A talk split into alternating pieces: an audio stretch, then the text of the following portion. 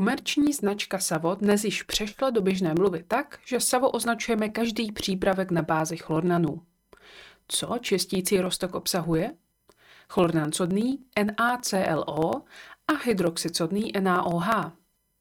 NaClO ve vodě disociuje, tedy rozpadá se na sodné kationty Na a chlornanové anionty ClO-. K čemu je tam NaOH? Udržuje roztok zásaditý a díky tomu v něm převažuje ClO-. Kdyby totiž roztok klesl na kyselé pH, uvolnil by se nebezpečný plynný chlor. A to dýchat při uklízení nechcete. Nikdy tedy savo nepoužívejte s čímkoliv kyselým, třeba s octem, cifem nebo jinými prostředky, kyselinou citronovou a podobně. Nejjednodušší si je pamatovat, že savo je účinné tak, jak si ho kupujete. Netřeba míchat s ničím dalším. Jaký je dezinfekční mechanismus sava? Ve vodném roztoku se vyskytují chlornanové anionty ClO- a také kyselina chlorná HClO.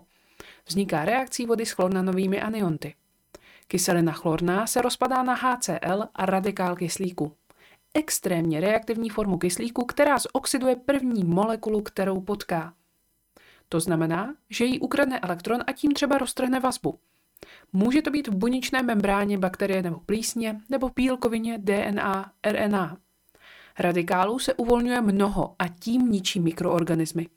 Na tento mechanismus se velmi špatně vyvíjí rezistence a tím je savo velmi účinné. HClO samotná je také velmi účinná molekula čistícího boje. Jako nenabitá molekula velmi dobře proniká dovnitř buněk.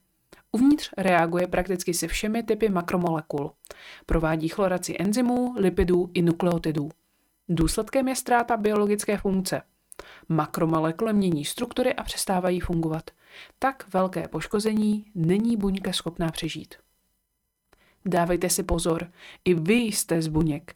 To, proč používáte Savon na dezinfekci v domácnosti, může být důvodem poleptání vaší kůže.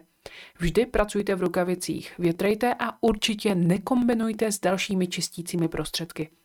Určitě nechcete v koupelně zažít první světovou, protože byste si tam uvolnili chlor. Kromě kyselin není dobré míchat savo například s amoniakem. Uvolňují se chloraminy, které dráždí dýchací cesty. Mimochodem, malé množství chloraminů vzniká typicky na veřejných plaveckých bazénech, které pak mají typický zápach.